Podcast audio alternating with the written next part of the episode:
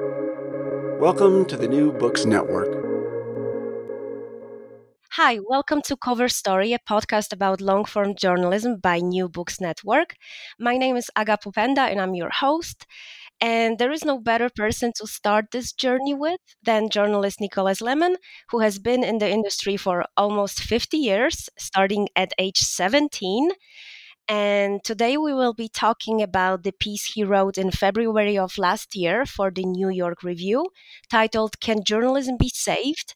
in which he claims uh, a lot of things, but uh, he he say he says that yes, journalism can be saved and maybe probably by government and by regulations.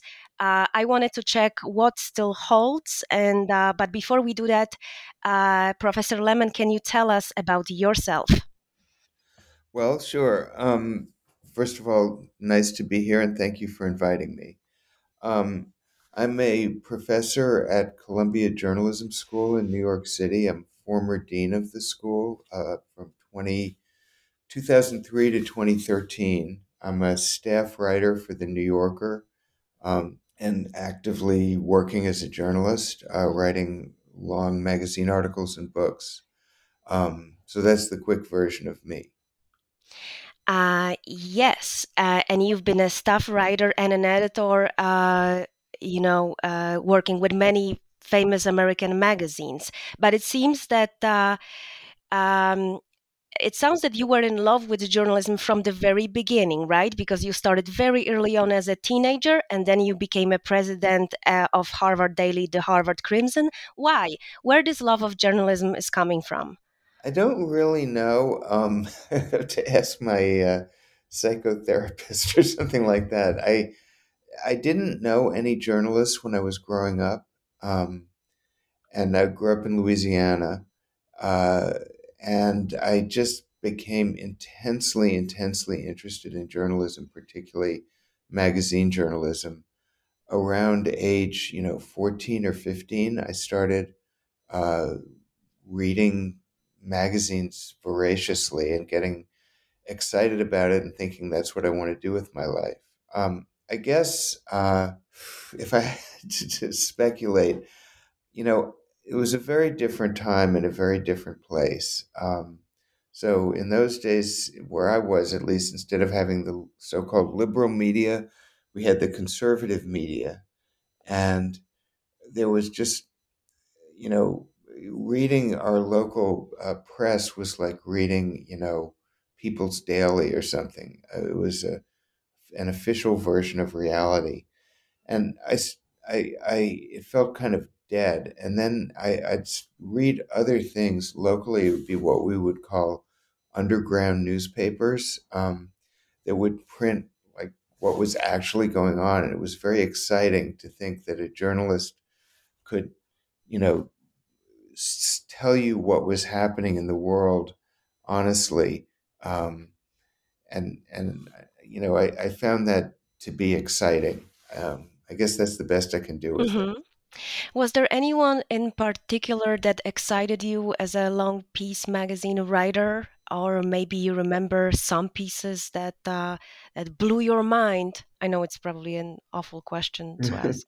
well, the, so the, these were the days of uh, so-called new journalism. So um, uh, you know, the, it was the heyday of Tom Wolfe as a magazine writer and uh, Gay Talese, uh, you know, David Halberstam, names like that. So I, I was um, particularly eager reader of Harper's Magazine, which at the time was edited by somebody from Mississippi.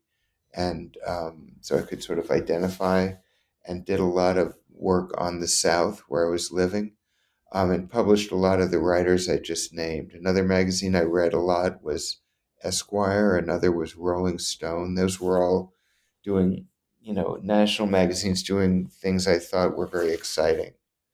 Um, so those those mm-hmm. those would be kind of at the top of the list.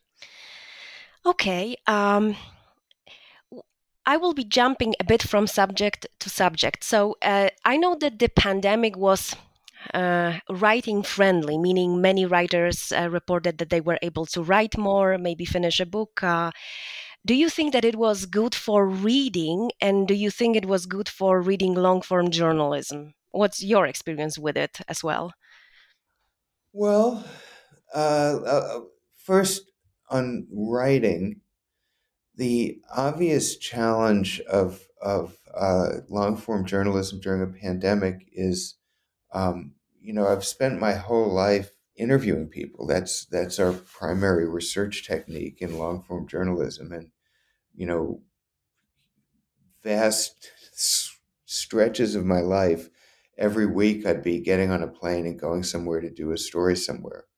Um, so it took for me a lot of getting used to the idea that I couldn't travel in the way that I'm used to doing, and I had to do interviews on Zoom uh, or on the phone, which really constrains the way you work. Um, as far as reading goes, you know, I had a lot of time to read, um, and but you know, a lot of the long form journalism I was reading was also obviously reported from telephone or Zoom and not on site. So it it it you know doesn't ordinarily have the immediacy that on site reporting has. Mm-hmm. Have you noticed more a long form readership in general, or do, do people talk about it? I just wonder what this pandemic and a bit more time that we have uh, in our hands, maybe, uh, does it translate into you know more reading? Yeah, I, I mean, it certainly does for me. Um, I hear from friends in the book business that that you know business is good, um, and I hear that. I mean, I don't have the numbers in front of me, but that it, it seems like people are reading more or have been reading more during the pandemic. Now, what does that mean for after the pandemic ends? I don't know, but um, based on kind of anecdotal evidence, uh, I'd say it's been good for reading. Mm-hmm. So, how this particular piece that we are talking about, Can Journalism Be Safe, came together? I, I wonder, um, uh, did the uh, uh, publication came first and requested uh, something like that, or uh, or did you have a piece already in mind and you were looking for publication? I know that the uh, subject of journalism interests you for many many years. Yeah, Um, it's a little of both, really. As you know, things I write usually are. This is a pretty collaborative field. Um, I, I guess you know when I was the dean of Columbia Journalism School for ten years. On the one hand, um, you know, by virtue of having that job, you get to see a lot of stuff that you wouldn't have to see as you wouldn't be able to see or wouldn't see ordinarily as a working journalist. You're part of, you know, a, a larger conversation about the how the field is is going. Um, so that was very striking to me, and the I had a lot of thoughts about that, but the main one was that the um, economic support system for reportorial journalism was evaporating very rapidly. That was what I thought was the main thing I was seeing over those 10 years. And I didn't think the, the conversation about journalism fully took account of that. So I felt that I should participate in that conversation. When I was dean, there's a little bit of a constraint on how candid you can be. Um, that is, I felt I was able to say, you know, there are real challenges to the way that reporting gets paid for, but I, I, I, I felt like I had to be a little more optimistic than I actually was. Um, so some of this was was kind of stored up from the time I was dean, and I was thinking about all these things, but I felt I had to be a little more politic than I was in that piece. So, you know, New York Review assigned me a book to review, and then we kind of went back and forth, and a whole bunch of other books were coming out, and they got added to the pile. Um, but for me, it was basically a way to sort of do a gigantic debrief on what I thought I was seeing during the time I was dean of the journalism school. Yeah. So you read a lot about how internet affected journalism, but I was wondering how internet affected uh, long form journalism in particular, and I was wondering uh, how iPhone uh, killed uh, just magazine and paper fl- flipping, you know, um, and also I don't know, is magazine reading a leisure that that we just do not have anymore? Well, you know, I, I think the more well, there, there's sort of two parts of this. So, uh, one part is about readers and people's reading habits, and the other part is about the economic support system.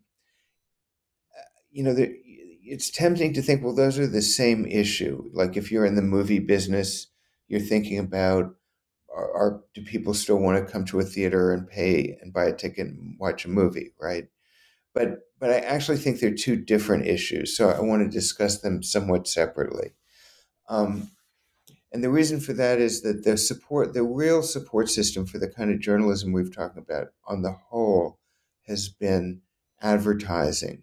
Um, so it's really about the economics of advertising, not about readers buying magazines and spending time with magazines. Having said that, you know, I think we're seeing a kind of mixed result here. And uh, again, I don't have all the statistics you'd want to have in front of me.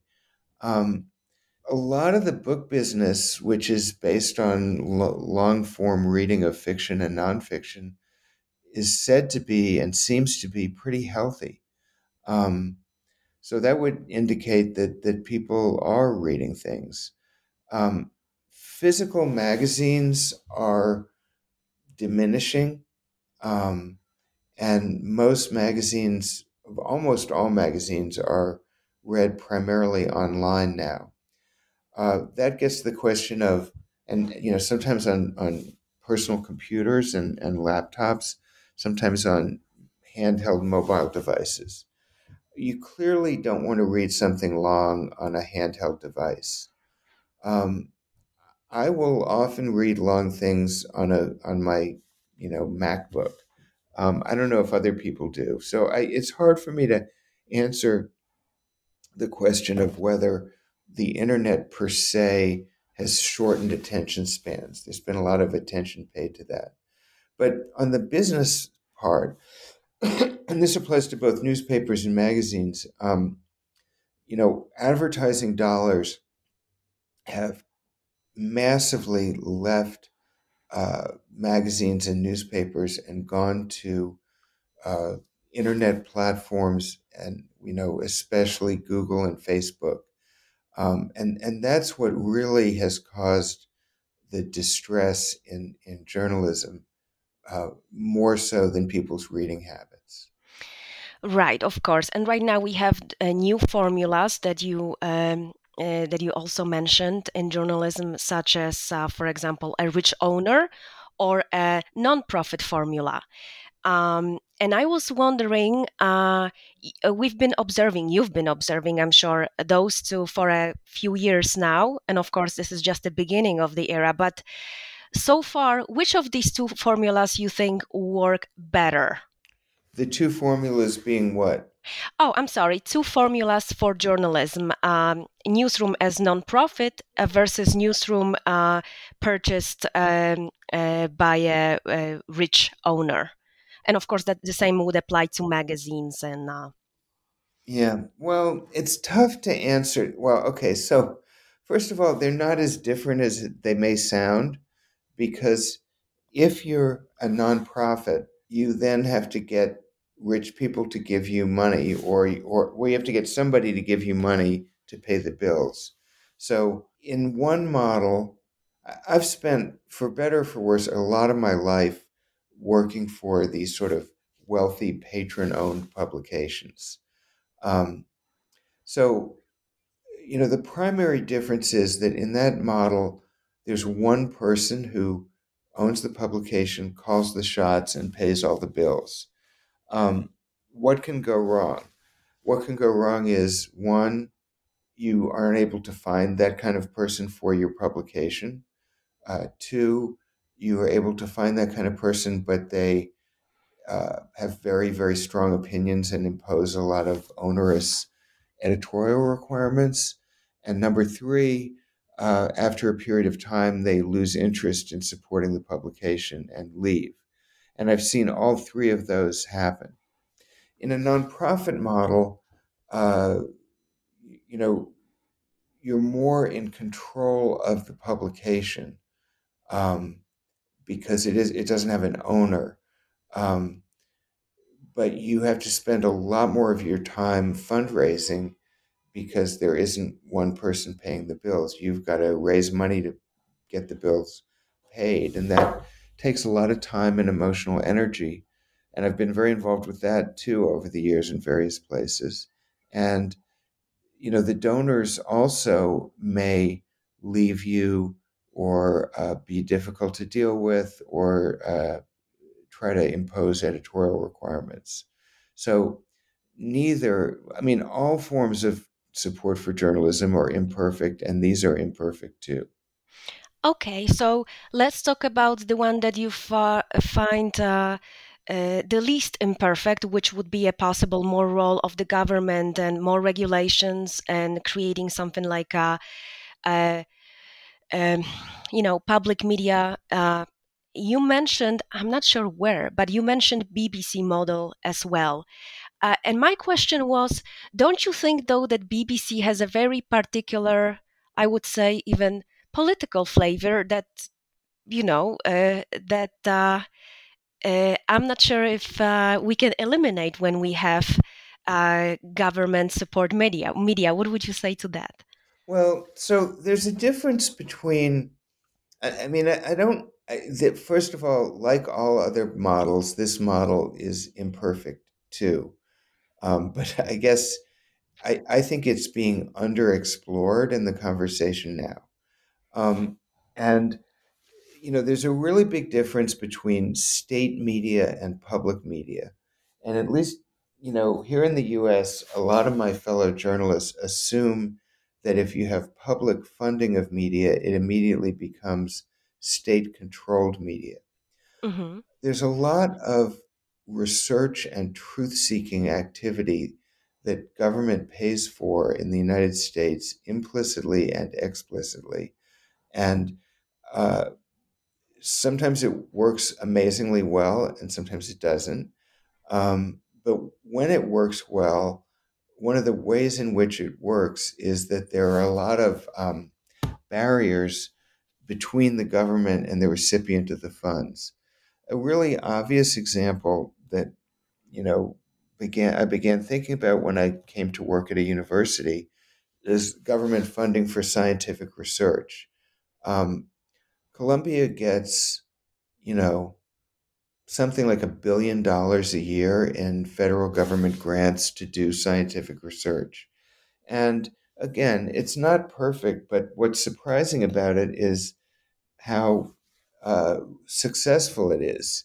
Um, you know, there's all sorts of people in the government who don't want climate change studied and don't want evolution studied and so on. But there's still massive amounts of government funding that goes into these things.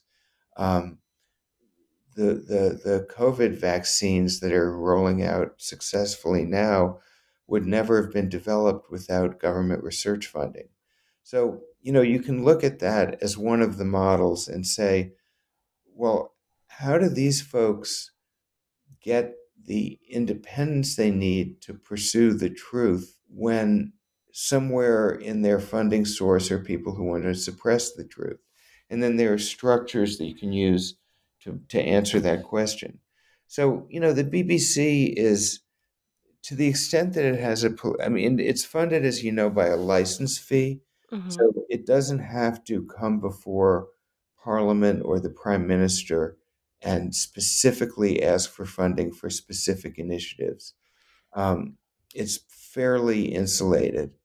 And, you know, the political, I mean, I'd be curious what you think its political bias is. Um, you know, it might be that it's more the sort of ambient bias of working journalists than a special bias that comes from the fact that it's government funded. Mm-hmm. You also mentioned at some point in this piece uh, local boards as possibly, uh, you know, um, right. Yeah. So, so yeah. you know, in in in the scientific grants that I was talking about, they tend to flow through uh, peer review systems. You know, the, the you you apply to an agency for a grant, and then they sort of impanel a jury that decides whether you get the grant. So I think some system like that could probably work in journalism. And what I have been uh, advocating for for years is since the, the main you know lack of journalism is in local reporting, that you'd create something called the Fund for Local Journalism. It would be distributed at the state level, not centrally out of Washington, and each state would have some amount of funds and a, an appointed board that serves a fixed term that would hear and consider applications for funding. Um, and so that creates, um, it targets to the need and it creates some shield against direct political interference. Okay, sounds good to me. uh, switching back a little bit uh, to long form journalism and long form pieces. Um, how do we know when we have uh, a you know a magazine piece uh, uh, in hand or when we have a book? I'm talking from the writer's perspective. well, it's funny you should ask. I mean, you, uh, I think you know, but you may not know that over the last five years, um, I've started and now run a nonprofit, new nonprofit news organization, which is a book publisher. It's called Columbia Global Reports. Oh, right, right, yes. Um, it's a nonprofit here at Columbia, and we uh, we've published, I guess, thirty books so far, and they're they're kind of uh, for a whole bunch of reasons. What we've gotten into, we're in the sort of shadow zone between magazine writing and book writing. I'd say our books are at the shortest 25,000 words, which I guess is longer than a magazine would publish, and at longest about 50,000 words. They're sort of small format books. Um, and, and, uh, you know, so I'm attracted to this kind of zone that's uh, between what a magazine would publish and what a book publisher would publish. And we've we've had fun doing it, and, and the books have, you know, some of them have sold quite well, and we've gotten a lot of attention. Um, and because it's a nonprofit, I'm out fundraising all the time for this venture. What about books that should have been magazine pieces only and are books now? Uh, well, I, I, think you know a typical magazine story. I think of as being you know and this is maybe longer than they actually are, 5,000 words. Um, and, you know, you can't publish a 5,000 word book. So that, that the kind of piece you're talking about, if it's published as a book, it's going to be very padded and, and is going to feel like it should have been shorter because book publishers really are only interested in 50,000 words and up, and usually 100,000 words and up for nonfiction. Mm-hmm. So it's a different format with a different kind of architecture. Okay. Um, what can ruin a, a, a piece? Uh, again, from a perspective of a writer, uh, you wrote so many of them. What are the difficulties that you typically run into, or a, a long form journalist runs into? well, there's a lot. Um, I mean, the the first one would be if the subject that you want to write about, you can't get any access to information about that subject. For example, um, you know, the the you're writing a profile of somebody and the person won't talk to you. Um, so that's that's a barrier. It's you can get around it. There's a famous old piece by Gay Talese that's often taught in journalism schools called uh, Frank Sinatra Has a Cold. And, you know, it's a profile of the singer Frank Sinatra, but it's, you know, Frank Sinatra wouldn't talk to Gay Talese. So it's how to do a profile when the profile subject won't talk to you. But, you know, access to fresh new information is is the lifeblood of long form journalism and so that that would be the first barrier and then you know um, it's it's figuring out how to make the material engaging in a narrative sense um, which can be challenging if the topic you're dealing with doesn't lend itself to narrative naturally, but is important, and you want to hmm. uh, bring it to people's attention. So, so that can be a challenge, and then another challenge can be um, uh, kind of the danger of being misleading by presenting, you know, technically true and compelling stories that are at odds with the truth of the situation. Yeah. Example would be, you know, that's in the news now is people are doing stories about here's a story about Agata who was vaccinated against uh, COVID and then got sick afterward. And it was horrible, and she went to the hospital and she's still suffering. So that may be actually true, um, but it's wildly unrepresentative and, and sort of encourages people not to get vaccinated, which is the wrong advice to give them. So, you know, that can be a problem. A famous uh, failure in journalism, long form journalism, which is somewhat related to that, is the story that Rolling Stone retracted about um, a campus a sexual assault mm-hmm. at the mm-hmm. University of Virginia. Mm-hmm. And in that case, you know, the reporter and the magazine seemed to be so sure that they knew what they were going to find that um, they were were kind of um, they did not have the proper skepticism, uh, and and they, they they sort of went out into the world saying, "We want a story that says X Y Z, and can somebody provide that to us?" and then XYZ in this instance turned out to be untrue or, you know, not verifiable. Uh, so the answer, you know, that that's a pitfall of don't be so, you have to be prepared to learn new things when you report a story and you shouldn't um, assume you know exactly what the story is before you start. Yeah. Uh, do you have pieces that you were not able to finish? For example, you have something for years and you know that you want to write it, uh, and uh, for some reason it's not happening? Not that much. Um, uh, sometimes I'll have a story that, you know, sometimes there'll be a story. I've been pretty lucky in that regard, I'd say. Sometimes there'll be a story where, um, you know, you need to be able to have access to something and you just can't get access to it, as I was saying before. Sometimes I'll have a sort of half formed thought in my head that I'm interested in a broad topic, but I can't think of how to turn it into a story by by finding specific people to write about and places to go. Um, but you know, in general, my view is that this kind of writing is not an art; it's a craft, and um, you, know you're you're you work with what you have, and you get an assignment, you do it the best the best that you can. I'm I'm not that into saying you know I'm having writer's block or that kind of thing the way that novelists do sometimes. What about editing? Can an editor ruin a piece?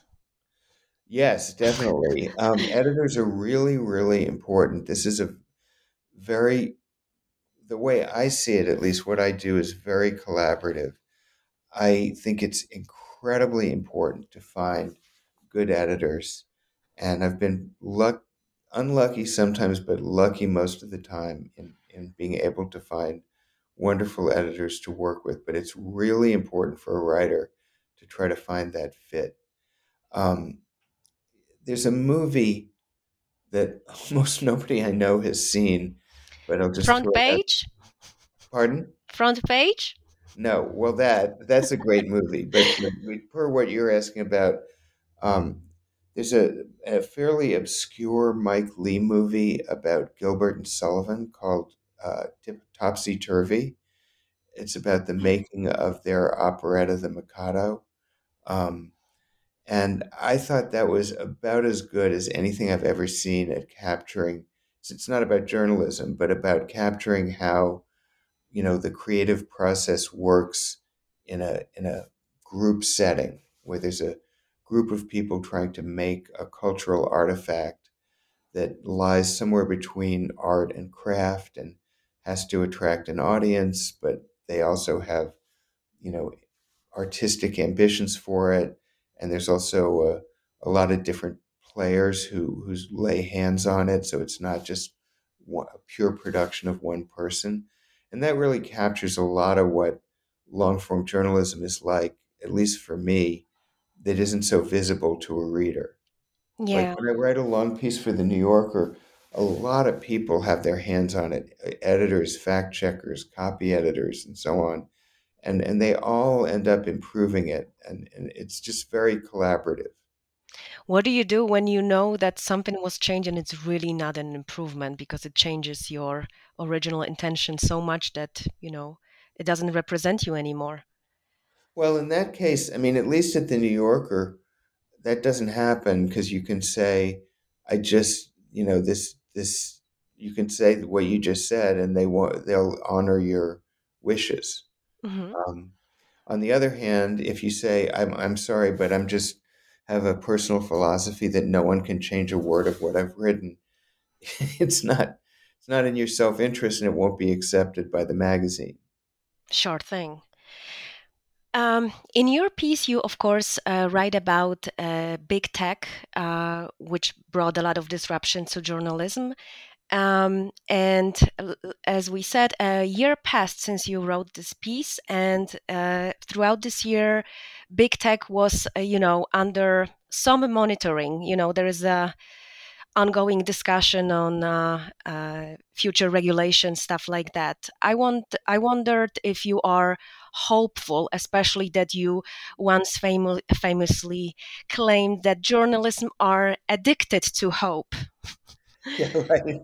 Uh, well, I am hopeful. I mean, I, I guess um, at least for my generation of journalists, uh, we were kind of brought up to think, at least for what we do, all government regulation is is a bad thing. So, you know, broadcast journalism used to be pretty heavily regulated, and it was deregulated in the 1980s. And, and journalists pretty much cheered that because, you know, like any industry, we, we want government out of our lives. Um, we tend to think we're a special case, but, you know, leaving that aside, uh, we're finally, the, the society as a whole is having a serious conversation now about regulating various aspects of the internet to correct excesses. And like any conversation, it can go awry. It's going to be messy.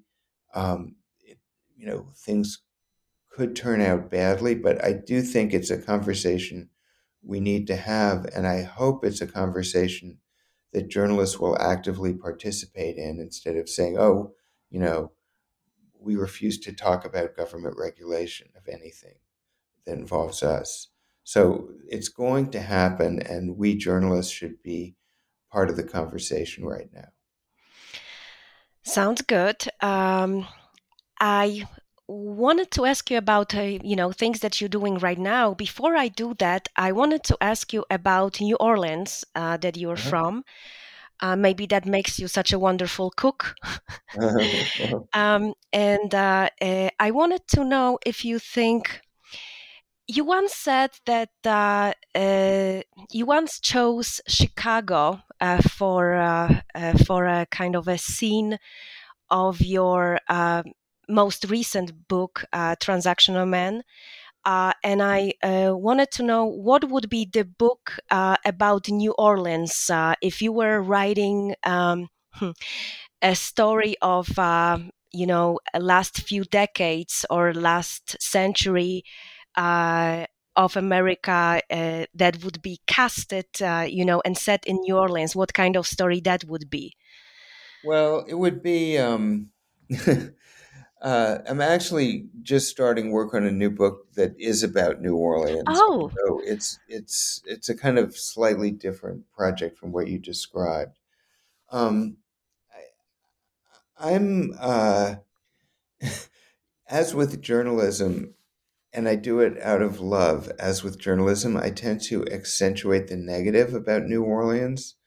Um, and so I'm not all that happy with my hometown and how it's doing. And I think that people get, people fall in love with it when they visit for various reasons. And they don't see that this is uh, one of a handful of the most troubled cities in the country with very, very high crime rate very high poverty, poor health care, poor education, poor environmental record, etc.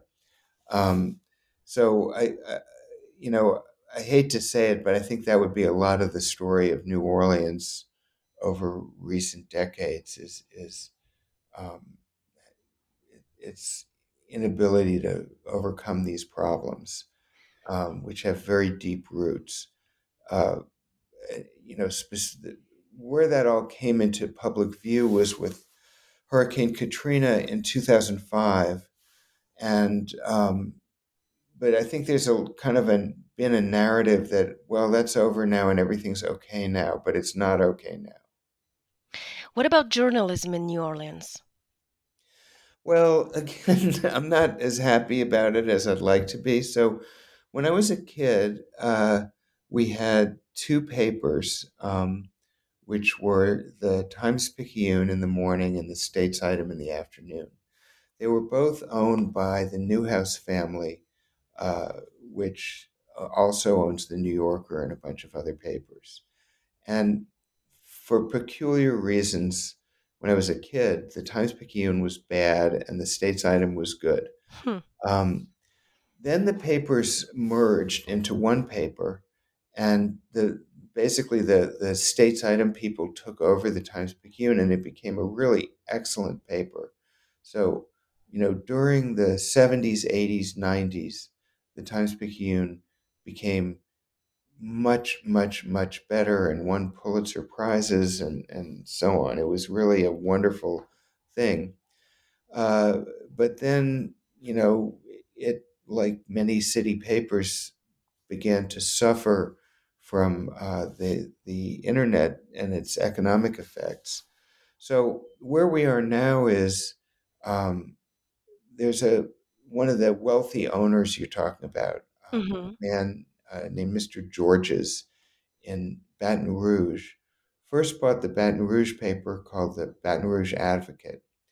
Then, as the Times Picayune started sort of flailing uh, he started a competitor in New Orleans called the New Orleans Advocate. So you had this odd situation for a while there where one of the poorest cities in the United States was one of the only cities with two daily newspapers, the Times wow. Picayune and the Advocate. but then a few years ago, the Newhouses sort of gave up and sold the Times Picayune to uh, Georges, excuse me, the owner of the Advocate. So now New Orleans only has one paper again, you know, called, it's hard to tell from looking at it whether it's the Advocate or the Times Picayune, but anyway, it's basically the Advocate. Um, and it's pretty good. It's not as good as the Times Picayune in its 1990s heyday, but it's, it's, you know, it's, it's better than a lot of big city papers. So they should get credit for that. But there was, and, and then, you know, in my younger days, there was a pretty robust alternative press in New Orleans, and a lot of that has gone out of business uh, by now. So I'd, I'd, give New Orleans journalistically about a, a B right now. Mm-hmm. Do you still consider it home? And is there any chance you go back and start a renaissance of journalism in New Orleans? I don't think I'm going to move back to New Orleans, but I do consider it home. And uh, I'm just finished being vaccinated, so I have a trip planned there for the first time in over a year in a couple weeks, and I'm looking forward to that. Sounds amazing. Um, so, uh, do, does the new book have a title already, or something uh, along well, no, those lines? So it's what it is. It's um, and again, I'm just in the early stages. Um, my uh, family has been living in the New Orleans area since 1836. Wow. Um, and I have a um, now deceased uh, cousin who uh, I guess he's maybe the only person in the family before me. We have a big family. I think I have like 600 relatives or something like that. Um, but I think he was the only one before me who was an academic. He was a professor at Tulane. So he, back, you know, more than 50 years ago, went on a program of gathering up all the old family papers he could find and depositing them in the library at Tulane University. Um, so there's this big collection of family papers at Tulane, uh, which we've recently added to with some more recent material. And so the book I'm going to do is a kind of family history or memoir. You know, it, it, it, it'll be a lot about Louisiana, but through the lens of my family uh, and this, you know, the the material that's in these papers.